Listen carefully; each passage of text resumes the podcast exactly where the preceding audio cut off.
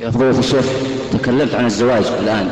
ففي جدة عندنا يكثر من الجنسيات الوافدة من يقومون بالزواج هذا. فما أدري هل الزواج يعتبر هو عرفي أم شرعي؟ يعني أي زواج؟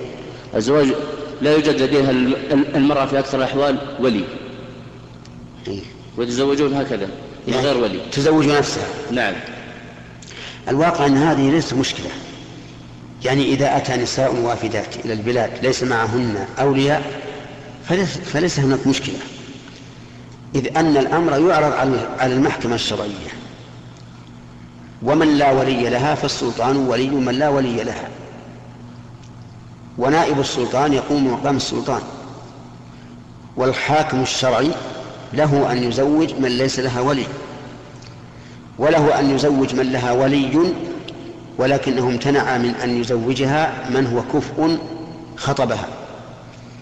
وهذه مسألة أيضا يجب أن نهتم بها نحن طلبة العلم. يوجد بعض الأولياء والعياذ بالله يرى أن بناته أو أخواته عنده بمنزلة البهائم يبيع ويشتري فيها ويماكس ويمنع الشخص الذي يكون كفءا في دينه وخلقه لأنه لا يحبه. وهذا حرام. وإذا تكرر منه هذا المنع صار فاسقا خارجا عن العدالة لا تقبل له شهادة ولا ولا تقبل له إمامة في قوم فلا يؤم الناس في الصلاة على قول بعض العلماء. ولا يصح أن يكون وليا. فإذا تكرر منع هذا الولي من تزويج موليته. من هو كفء قلنا له في أمان الله. ليس لك ولاية. وبحثنا عن ولي أقرب. فإذا امتنع الأولياء كما هو الغالب يقولون إذا كان أبوها ما زوجها ما إحنا ما إحنا ملزومين.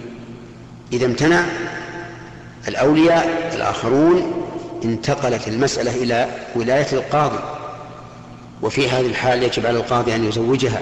من هو كفر؟ وأن لا يمنعها فالحاصل أن هؤلاء الوافدات ممكن بل واجب إذا أردنا أن يتزوجن أن يذهبن إلى المحكمة ويبين الحال للحاكم الشرعي وهو بدوره يزوج. نعم. إذا كان من دون ولي إذا كان إذا كان من دون ولي فالنكاح فاسد. لا يصح. ولا يجوز للزوج أن يجامعها أو يعاشرها أو يخلو بها بناء على هذا العقد لأن النبي صلى الله عليه وعلى آله وسلم قال لا نكاح إلا بولي.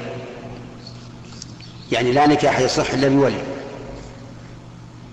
والواجب عليك إذا كنت تعلم هذا يقينا الواجب أن تبلغ الجهات المسؤولة هناك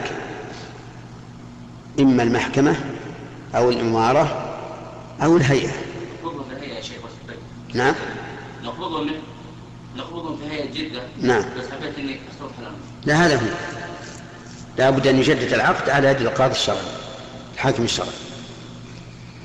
نعم.